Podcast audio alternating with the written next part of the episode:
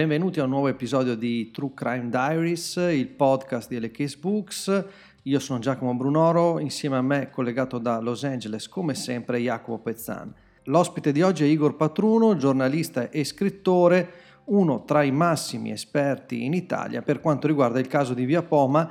Ricordiamo che proprio l'anno scorso Igor ha pubblicato Il delitto di Via Poma 30 anni dopo. Con lui approfondiremo questo che resta il cold case per eccellenza della storia criminale italiana. Un caso che è diventato iconico anche grazie alle foto di Simonetta che da subito circolarono sulla stampa. Io ricordo da piccolo mia nonna comprava sempre gente e quelle foto di Simonetta in vacanza al mare sono entrate davvero nella storia dell'immaginario collettivo della cultura pop italiana un caso che però a distanza di 30 anni non ha ancora colpevoli. C'è stato un processo 20 anni dopo i fatti a Raniero Busco, all'epoca fidanzato di Simonetta, che poi è stato assolto, processo peraltro che fin da subito aveva suscitato parecchie perplessità. Il libro di Igor Patruno ripercorre passo dopo passo tutto quello che è successo in questi 30 anni e forse anche quello che non è successo, però di questo avremo modo di parlarne insieme a lui. Allora Igor, siamo qui un anno dopo l'uscita del tuo libro, ormai dobbiamo aggiornare il dato, sono passati 31 anni da quell'omicidio e ancora siamo punto a capo. È vero, diciamo che il 7 agosto del 1990 saranno 31 anni e c'è poco da fare. Eh, chi ha commesso l'omicidio non è stato, non è stato assolutamente toccato dalla, dal lavoro della giustizia. Ecco, eh, tu hai toccato alcuni punti, hai registrato alcuni punti che io ritengo molto importanti per capire perché questo caso è entrato nell'immaginario collettivo. E certamente tra questi punti ci sono le foto che va ricordato Simonetta aveva con sé dentro la borsetta, ma non aveva solo le foto, aveva anche quattro strisce di negativi. Queste foto erano state scattate quando lei aveva ancora una relazione con il precedente fidanzato e erano state scattate a Passo Scuro, che è una località che si trova a nord eh, di Roma e dopo la fine della loro relazione, perché appunto Simonetta quell'estate, l'estate del 1988, conosce Raniero Busco e inizia una storia tra loro due. Ebbene, quello che voglio sottolineare è il fatto che lei a novembre del 1988 chiede i negativi a Tatarella, il suo ex fidanzato.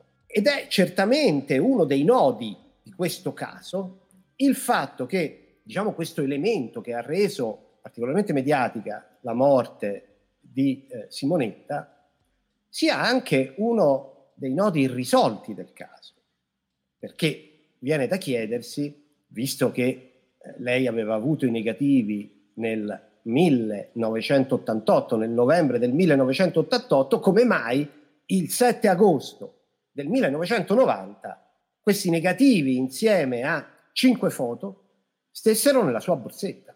Poi certamente un altro elemento che ha reso questo caso, questo omicidio, più omicidio di altri, è, è Roma. Se voi pensate, come spesso si dice, io l'ho detto tante volte, l'ha detto anche Carlo Lucarelli, al delitto di Chiavari, a Nadacella, ebbene Purtroppo per lei, anche se adesso per fortuna il caso è stato riaperto perché sono, trovati, sono stati trovati due profili, diciamo, che devono essere verificati, è stato, anche se è orribile allo stesso modo, è, è stato molto più sfortunato poi no? nell'interesse rispetto al delitto di Via Poma.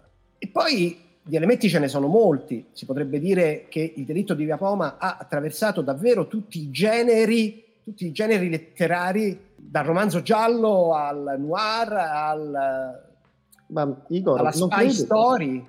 Che abbia contribuito anche questo dualismo, passiamo a un termine di classe sociale, tra la vittima e l'ambiente. Cioè, a me questo caso ricorda tantissimo il caso di Vilma Montesi, in realtà più che il caso di Nada Cella. Cioè, ci vedo come un rapporto tra una ragazza che proviene da un certo ambiente sociale con uh, tutte le caratteristiche del caso di quegli anni là, quindi ricordiamo anche una ragazza che lavorava in nero, part-time, quindi anche con una situazione molto particolare, che si trova a frequentare una realtà che per molti aspetti è totalmente diversa da, da, da quella nella quale è nata o quella che conosce quotidianamente. Quanto credi che anche questo aspetto qua abbia contribuito sia nell'immaginario collettivo, ma anche nell'orientare le indagini in un certo modo? Ha contribuito molto tieni presente che quando uscì il primo libro che scrissi sul delitto, che si chiama La ragazza con l'ombrellino rosa, venni invitato a Sky e io in quella occasione tirai fuori una delle frasi che erano contenute in quel libro, ovvero la ragazza di periferia andata a morire nel Palazzo dei Ricchi. Ecco, io dico questo, che eh, hai centrato un dato importante, importante anche per la storia delle indagini io dico questo, io dico che tra Cinecittà, dove Simonetta abitava, e appunto Via Poma, c'è una distanza che non è solo geografica, è una distanza che potremmo definire culturale, cioè divisione del mondo. Allora, voi adesso pensate a quel comprensorio, a quell'insieme di palazzine che sono contenute dentro il civico 2 e il civico 4 di Via Poma. Quella è un enclave, è un enclave in una zona, tra l'altro, che è quella di Piazza Mazzini, che è una zona particolarmente esclusiva perché lì intorno c'erano all'epoca gli studi della RAI, adesso ce ne sono un po' di meno, eh, ma soprattutto ci sono gli appartamenti, le case della borghesia romana. Tra l'altro faccio una precisazione perché chi non è di Roma o non ha vissuto a Milano non ha la percezione di questi, chiamiamoli, super condomini, ovvero eh, realtà eh, molto grandi. Ora esagero, no? magari Jacopo che vive negli Stati Uniti conosce meglio eh, le realtà dei eh, gate community, questi quartieri quasi chiusi. Eh, non dico che Via Poma fosse così, però aveva due portieri che, che poi entrano anche nelle indagini, uno soprattutto, lo vedremo è una realtà molto lontana da quella della provincia italiana, perché nelle città di provincia è difficile trovare questi grandi complessi che invece comprendono 3, 4, a volte 5 palazzine. Parlare di semplice condominio a volte, secondo me, eh, svia un po' anche la percezione che magari un romano ha molto più chiara del caso. Sì, come diceva appunto prima Jacopo, questa, questo elemento ha contato anche nelle indagini, perché la morte di Simonetta, purtroppo a me spiace dirlo, ma i comportamenti lo hanno dimostrato, i comportamenti della gente che abitava là dentro, viene vissuto come un disturbo, come qualcosa che irrompe in questa quiete surreale, contenuta dentro a questo luogo, no? che sembra che tu insomma l'hai descritto abbastanza bene è un luogo chiuso. È un luogo Poi non riesco, non riesco a immaginare cosa sia Roma il 7 agosto del 1990, cioè una città deserta probabilmente, quindi anche questo elemento di surrealità probabilmente ha alimentato ancora di più tutto il caso. Certamente, poi lì dentro invece tu arrivi in questo luogo, no? vieni magari dalla periferia dove ci sono campi sterminati, dove pieni di autodemolitori, perché quella è la realtà di Cinecittà. Eh? Ancora oggi noi abbiamo dentro il cerchio del raccordo anulare i grandi demolitori, questi immensi campi incolti, fabbriche degli anni 30, 40, 50 abbandonate e poi ti trasferisci invece in questa realtà dove tu ti trovi appunto la fontana, il giardino, le piante ornamentali gigantesche, no? c'è, c'è, un ficus uh, di proporzioni immense che campeggia in tutte, in tutte le foto. Ecco, allora la mia impressione, qui me ne assumo la responsabilità di quello che dico, è che le indagini, anche le indagini, siano state fatte con cautela, perché lì abitava gente importante e non si poteva disturbare. Io non dico che sono state nascoste, diciamo, le prove, almeno, insomma, non abbiamo certezza che siano accadute cose di questo tipo. quindi è inutile anche, anche parlarne. Ma un atteggiamento mentale c'è certamente stato. Basti pensare che alcuni personaggi, adesso è inutile farne il nome, sono stati interrogati a mesi, ad anni di distanza. Ti lancio subito una provocazione, tanto i nostri ascoltatori sono mediamente esperti del caso, quindi anche senza spiegare nei dettagli chi sono tutti i personaggi, ti chiedo, se ti trovassi davanti una porta, una magia, si apre questa porta e all'interno c'è una persona a cui puoi, tu puoi fare tre domande con la consapevolezza che ti risponderà onestamente e magari rimane tra te e lui. Con chi vorresti parlare? Volponi, l'avvocato Caracciolo, Vanacore o Raniero Busco? Beh, io vorrei parlare, anche se questo è eh, impossibile perché pare che sia deceduto, vorrei parlare con l'avvocato Caracciolo di Sarno. In seconda battuta, naturalmente, metterei il portiere, anche se magari correrei il rischio di non avere nessuna risposta, perché diciamo che prendiamo questo ragionamento per assurdo che tu hai fatto. Beh, prima l'avvocato Caracciolo di Sarno e in seconda battuta il portiere.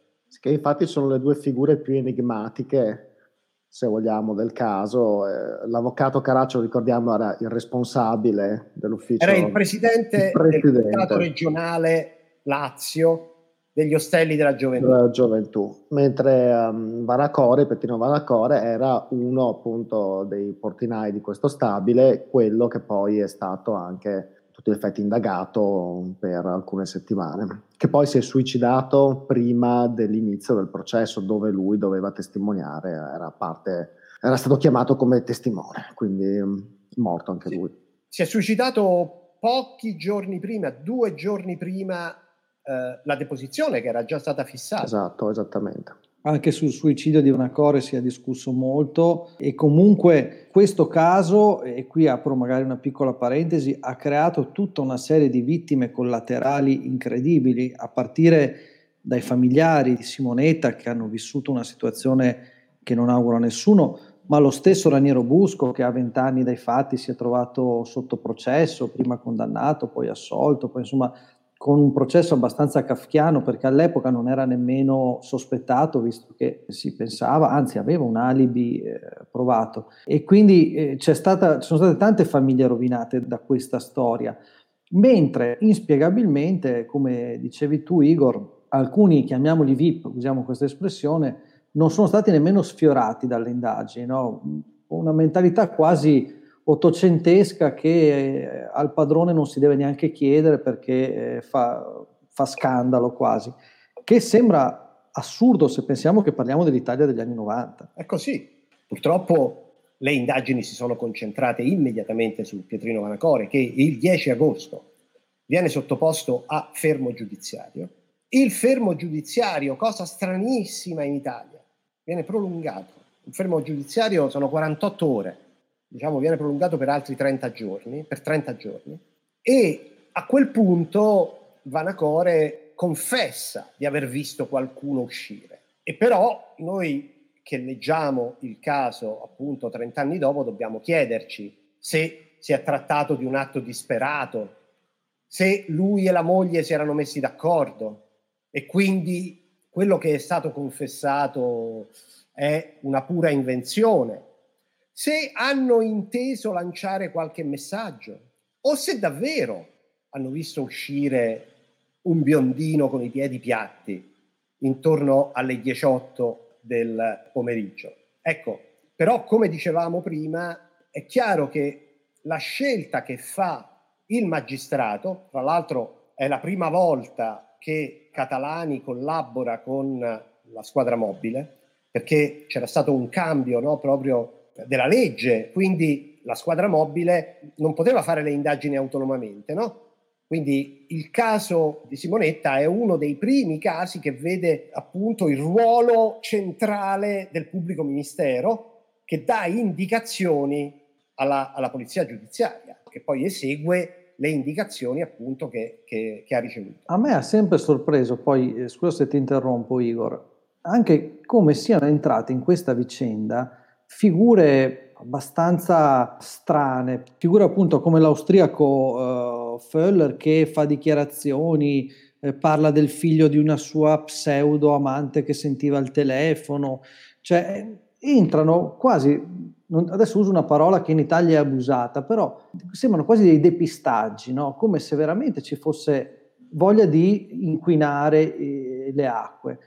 E a monte la cosa che io trovo folle che eh, quando Simonetta non torna a casa vanno a cercare i suoi datori di lavoro, pare che la gente non sappia neanche dove lavorava, cioè non avevano le chiavi, cioè, come se si cercasse di arrivare il più tardi possibile sulla scena del crimine, perché a me il fatto che siano dovuti andare a cercare eh, Volponi, poi sono andati a non avere le chiavi per entrare, lui si è fatto riconoscere dalla portinaia, cioè una dinamica che mi sembra veramente folle.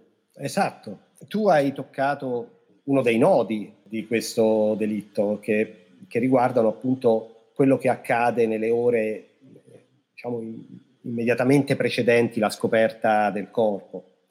Certo, appare quantomeno inverosimile o comunque appare strano che uno dei due datori di lavoro non sappia dove ha mandato a lavorare una sua dipendente, era una dipendente in nero, eh? loro dicono che sarebbe stata messa in regola a partire da settembre, ma resta comunque una dipendente in nero.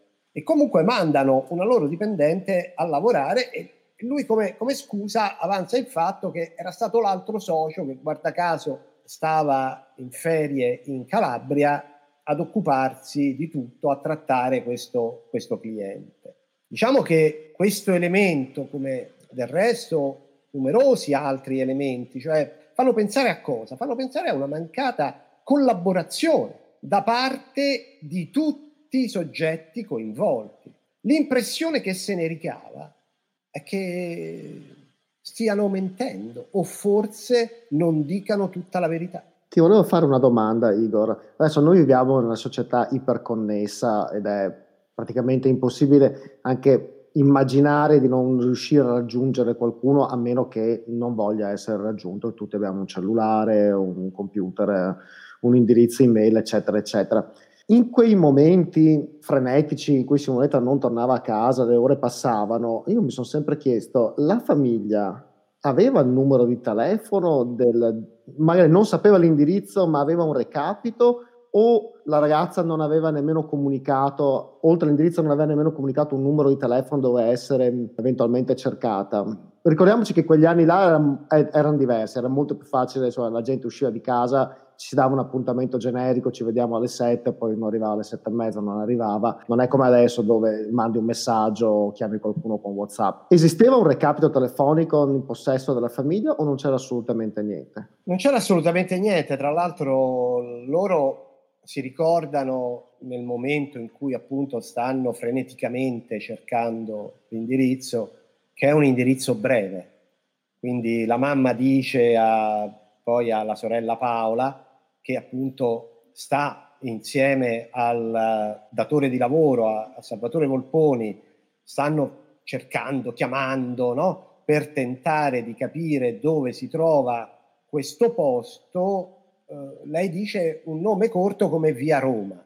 Nei fatti non avevano nemmeno il eh, numero eh, di telefono, ma quello che è strano è che il numero di telefono non ce lo avesse nemmeno il datore di lavoro o che comunque nelle agende, perché noi dobbiamo dire che Simonetta era stata prestata al comitato regionale, andava lì due pomeriggi a settimana ma nelle agende dell'ufficio dove lei lavorava solitamente, questa società che si chiamava Reli, gestita da Salvatore Volponi e Ermanno Bizzocchi, che era una società di contabilità, ecco, lo chiameremo, insomma, erano dei commer- come dei commercialisti, anche se, se non erano proprio dei commercialisti, ebbene, nelle agende sembra che non trovino questo numero di telefono. Poi, alla fine, sarà Paola che quando Salvatore Volponi dirà alberghi della gioventù, lei dirà ah ma sono gli ostelli della gioventù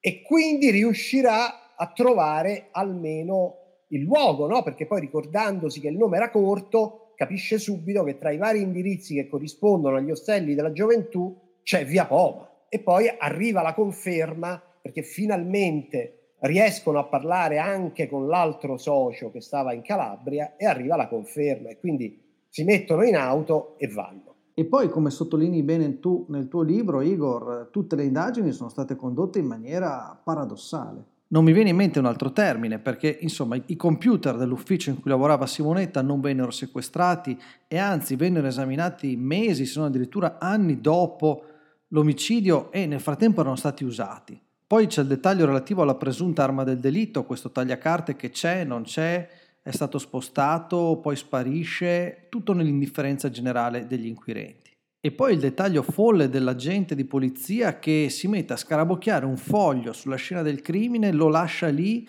gli inquirenti lo trovano, pensano che sia stato scritto dall'assassino, partono speculazioni, insomma veramente un livello di pressapochismo disarmante. Per non parlare poi della teoria del videotel, chiamiamola così, ovvero della chat in cui Simonetta avrebbe conosciuto il suo assassino, quando invece il computer non era nemmeno collegato online e comunque era impossibile o comunque difficilissimo per i tempi collegarsi appunto a Videotel, che era questa proto chat, chiamiamola così.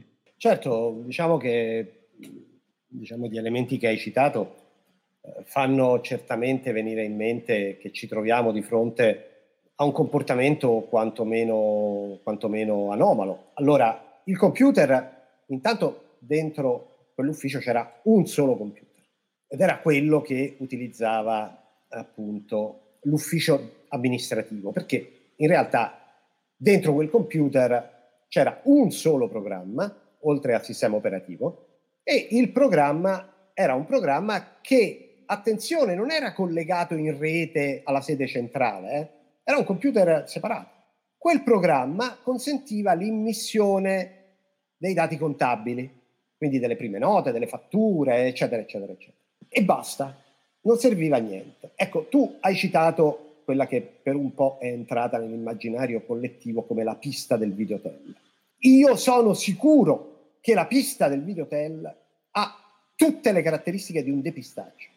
Per il semplice fatto che, avendo io parlato sia con l'amministratore delegato della Data General dell'epoca, sia con il più famoso hacker italiano, che adesso ha messo la testa a posto e lavora per le istituzioni, bene, entrambi mi hanno detto che in Italia c'erano cinque persone che potevano collegare un sistema diciamo, non ufficiale, perché il videotel se era stato assegnato avrebbe avuto un numero di codice, eccetera, eccetera, eccetera, eccetera. Ecco, trasformare quel computer no, e collegarlo con una scheda appositamente preparata e predisposta, poteva essere fatto da cinque persone. Ecco, questo la dice lunga sul fatto che noi abbiamo discusso per anni di un possibile eh, coinvolgimento di Simonetta in una stanza, perché si chiamavano così allora, no? eh, le chat, diciamo, le chat eh, private. Tutto questo, a mio avviso, è una grande stupidaggine, che è, è, è stata molto probabilmente utilizzata per distogliere l'attenzione su quello che allora era uno, uno dei personaggi che erano entrati nell'occhio del ciclone. Igor, in questa storia entrano molto spesso come soggetti proprio preponderanti i telefoni. Sono molto importanti delle telefonate, le telefonate che fa la famiglia di Simonetta all'inizio a Volponi, poi c'è una macchia di sangue repertata in un telefono proprio dell'AIAG. Erano anni in cui la tecnologia stava cambiando e non c'è tracciabilità di queste cose, quindi rimaniamo sempre nel, nel mondo dei ricordi o delle testimonianze. E poi sono le famose telefonate misteriose che avrebbe ricevuto in campagna l'avvocato Caraccio, di cui non si è mai capito veramente bene chi le avesse fatte, di cosa si trattasse. Quanta verità potremmo capire o quanti progressi potremmo fare in questa storia se veramente riuscissimo a decriptare il mondo dei telefoni in questa storia. Se questo caso fosse successo anche soltanto quattro anni dopo e ci fosse stata la tracciabilità nelle bollette delle chiamate con l'ora precisa, per non parlare delle tecnologie di oggi, quanto sapremmo in più di questo caso obiettivamente? Ma io credo, adesso non so se lo avremmo risolto, ma probabilmente sì. nel senso che adesso tracciano le celle telefoniche ai quali, eh, ai quali i cellulari si agganciano, per cui è abbastanza semplice, no? ammesso che chi l'ha uccisa no, avesse avuto un telefonino in tasca. Il problema è che appunto noi non abbiamo nessuna certezza, non abbiamo certezza delle telefonate. Fra l'altro, uno degli elementi che emerge subito è che Simonetta riceveva telefonate anonime nella sede, diciamo, della Reli, questo ufficio dove lei appunto lavorava tutte le mattine e qualche volta anche, anche il pomeriggio. E poi Simonetta riceve intorno alle 14 oppure forse è lei che telefona, questo non lo sappiamo, non abbiamo certezza di questo. Lei sa al telefono comunque, o riceve o fa una telefonata che dura anche parecchio. È evidente che se noi riuscissimo a decifrare sia le telefonate delle quali siamo a conoscenza, che le telefonate che sono state dedotte da Roberto Cavallone, che era il sostituto procuratore, che nel 2002 riapre l'indagine partendo da una telefonata anonima, un'altra telefonata, no? Da una telefonata anonima giunta alla questura di Perugia nel 2000. Ecco, se noi riuscissimo a sapere se appunto quello che Roberto Cavallone scopre attraverso le intercettazioni telefoniche, quelle sì che lui mette in campo a tappeto, no? Se ad esempio quelle due telefonate a Tarano, a che ora esatta fossero state fatte, ma che ci sono al momento sono state solo raccontate, noi non abbiamo la certezza di quelle telefonate e ammesso che siano state fatte come io credo, non sappiamo da dove sono state fatte, non sappiamo quindi chi le ha fatte. È evidente che questo caso purtroppo è sospeso appunto in un'epoca di transizione, perché poi da allora in poi, ma già allora era possibile, no? Solo che bisognava chiederlo in anticipo. Anzi, c'è Dario Ballabio, che è uno dei periti che vennero chiamati a, anni dopo, naturalmente, eh, anni, stiamo parlando di anni dopo, quando il computer era stato, come ha, ha detto prima Giacomo, utilizzato e riutilizzato da quelli eh, dell'AIAG a fare una perizia. Bene, lui sostiene che già allora, facendo una richiesta alla SIP si sarebbe potuto verificare che telefonate erano state fatte dai numeri in dotazione all'AIAG e quindi al comitato regionale dell'AIAG. Adesso è evidente che purtroppo il delitto invece resta sospeso in, in un'epoca in cui c'è una grande nebbia che circonda tutti i momenti fondamentali. È, è, è veramente un puzzle che risulta difficile comporre perché quando magari si forma un paesaggio poi devi inserire gli ultimi pezzi e gli ultimi pezzi non entrano. Tra l'altro, per questo caso a me viene sempre in mente una frase che Agatha Christie mette in bocca a Poirot nel suo romanzo forse più bello, L'assassino di Roger Ackroyd, in cui Poirot dice in un caso di omicidio c'è solo una cosa sicura, tutti mentono. Tutti mentono. Nessuno dice ma, ma non anche perché voglia coprire l'assassino, ma perché per motivi suoi ha bisogno di non far sapere una sua piccola verità. Però, e in questo caso, come in pochi altri, io ho sempre avuto la percezione che a parte i familiari, tra l'altro drammaticamente abbandonati perché hanno subito veramente 30 anni di indagini a vuoto in maniera vergognosa, secondo me, tutti hanno mentito, cioè nessuno, o perlomeno nessuno dice la verità, tutta la verità. E questa è una sensazione fortissima in tutte le parti del caso, tutte, ma, ma fin da subito, e che continua ancora oggi. Prima abbiamo citato il delitto dell'Olgiata. Il delitto dell'Olgiata si è chiuso vent'anni dopo e anche lì in maniera imbarazzante perché all'epoca Winston, il filippino, era stato escluso perché il perito diceva che non poteva essere un mancino, quindi lui non è stato lui, chiudiamo, via, andiamo a cercare qualcun altro. Quindi anche lì magari con una superficialità nel fare le indagini. Qui eh, sono passati 30 anni, però ci aggrappiamo alla tecnologia, oggi magari qualcosa potrebbe andare avanti perché qui non siamo ancora arrivati a un processo, perché poi il processo contro Busco è stato qualcosa di quasi disperato, un tentativo disperato di trovare un colpevole, con tutto quello che ha passato Busco e la sua famiglia vent'anni dopo di trovarsi sul banco dei, degli accusati. È esattamente come dici tu. Però noi adesso abbiamo alcuni elementi. Io ne cito solo uno che, che io ritengo particolarmente importante, poi ce n'è anche un altro che, che riguarda quella piccola sbafatura che venne rinvenuta subito sul lato esterno della porta della stanza dove venne ritrovato il corpo di Simonetta Cesaroni. Quella sbavatura venne conservata e quindi quella è stata analizzata con le tecniche moderne nel 2007, 2006, 2007 dal RIS. E quindi noi abbiamo lì dentro un profilo maggioritario che è quello, un profilo genetico maggioritario che è quello di Simonetta e un profilo minoritario. Bisogna naturalmente dire che il profilo minoritario non è completo ed è difficilmente confrontabile.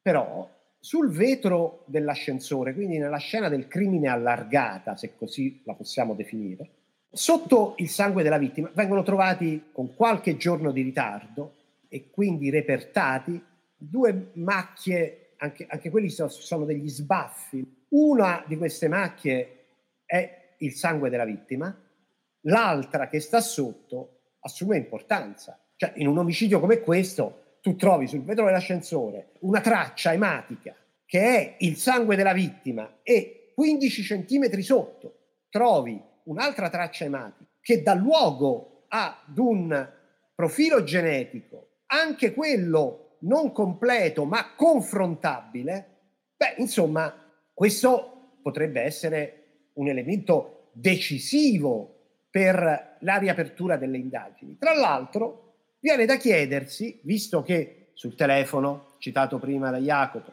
sulla porta, lato esterno e lato interno, vengono trovate tracce che almeno, almeno cinque analisi diverse fatte da due gruppi diversi di esperti definiscono sangue di gruppo A, cioè hanno rilevato no? appunto la prevalenza dell'antigene A, beh, qualcuno magari nel 2007, 2006, 2007, quando viene recuperata questa lastra di vetro del, dell'ascensore che era stata appunto a sua volta conservata e viene fatta l'analisi, beh, forse avrebbero anche potuto fare il gruppo. Non lo fanno, non lo fanno. Però hanno proceduto, per fortuna, alla definizione del profilo. Il profilo c'è, non è completo, mancano degli alleli, adesso insomma è, è difficile da, da, da, spiegare, non sono, non sono un, un, un, esperto di, di, genetica, però è confrontabile ed è stato eh. confrontato, è stato confrontato con i 31, in realtà sono 30 perché il prelievo fatto a Grimaldi non ha dato alcun esito, quindi è stato fatto diciamo male, quindi non ha dato esito ad un profilo genetico confrontabile. C'è stato un confronto con 30 profili di soggetti in qualche modo legati alla vittima o legati al, a quell'ufficio o legati appunto a quel comprensorio e il confronto è risultato negativo e però resta là abbiamo un profilo di un ignoto. Ma Igor, volevo chiederti una cosa. Si parla di un ascensore un ascensore a noi viene spontaneo pensare un ascensore in discesa, una persona scende dal terzo piano e se ne va. Se ha utilizzato l'ascensore, se ci sono delle macchine, un transito attraverso l'ascensore di qualche tipo ci deve essere stato. Ti sei mai domandato se invece il percorso fosse stato in salita invece che in discesa nell'ascensore? Io ho pensato che il percorso più probabile è stato in salita e non in discesa appunto perché in una ricostruzione logica uno dovrebbe pensare scende e se ne va, ma sono tre piani, ti converrebbe probabilmente scendere anche a piedi. Forse perché hai in mano anche delle cose, no? Delle quali... Esattamente, e nelle indagini che tu sappia è stata fatta questa ipotesi o è stata sorvolata? Io nel libro ho scritto anche per non entrare no, in dettagli che poi sarebbero stati evidentemente non graditi, io ho scritto che comunque qualcuno avrebbe potuto utilizzare l'ascensore semplicemente per raggiungere le terrazze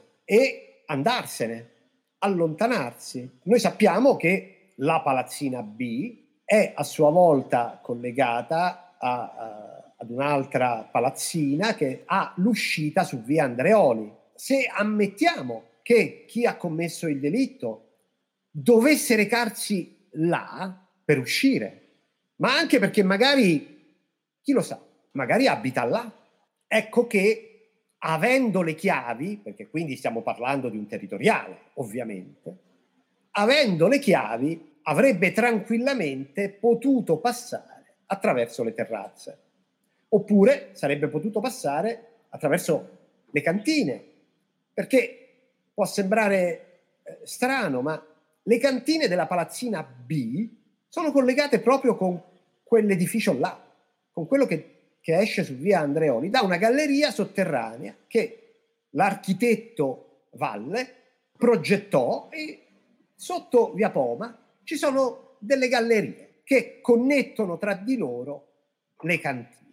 È chiaro che bisogna abitare lì per avere le chiavi delle varie porte, no? anche se sono in realtà serrature facilmente apribili, ma siccome non sono, state, non sono state scassinate o almeno non risulta che lo siano state, questo continua a far pensare appunto a, ad un territoriale che si muovesse dei percorsi interni, ma questo, questa ricostruzione spiegherebbe anche l'assenza di testimonianze per il valore che possono avere per testimonianze e ricordi anche delle persone che comunque erano nel giardino antistante la, la palazzina, cioè, sappiamo che qualcuno stazionava in quella zona lì, parliamo di Portinai vicino alla fontana, quindi qualcuno avrebbe teoricamente, poi dopo nella realtà sappiamo bene che non succede di tutto, però qualcuno avrebbe dovuto notare qualcuno passare in quei momenti lì e sappiamo che nessuno ha visto nessuno in realtà a parte qualche ricostruzione, qualche ricordo che, di cui accennavi anche tu prima, di Petrino Varacore, però mh, questa spiegazione... Della, della, moglie, sì, della moglie. Della moglie, ecco.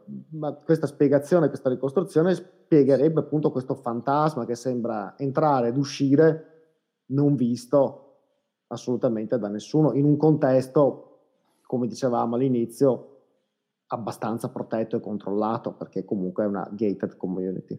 Ma infatti diciamo che eh, per concludere, anche perché poi eh, stiamo andando lunghi, ma ci sarebbe ore da parlare del caso, si potrebbe dire che tutto fa pensare a un territoriale, a un delitto interno, mettiamolo così, eppure tutte le piste seguite dagli inquirenti sono all'opposto per un eh, fantomatico assassino che viene da fuori senza sapere nulla, arriva, uccide Simonetta e va via. Quindi anche qui torniamo al, al sospetto che, con cui abbiamo aperto questa puntata. Eh, Igor, io veramente ti ringrazio, sei stato chiarissimo e speriamo magari di risentirci in futuro quando, se mai ci saranno sviluppi sul caso. Ricordo ancora eh, il libro Il diritto di via Poma 30 anni dopo, lo trovate su Amazon, libreria dove volete, sicuramente uno eh, dei migliori per quanto riguarda questo caso. Che dire, ringrazio anche Jacopo come sempre dagli Stati Uniti, grazie anche a te Igor e alla prossima. Grazie, grazie. Grazie per aver ascoltato il nostro podcast, vi ricordo che trovate i nostri ebook, audiolibri e libri su tutti i principali store italiani e internazionali LA Case Books è attiva nei principali social network. Il nostro sito di riferimento è lacasebooks.com. Alla prossima!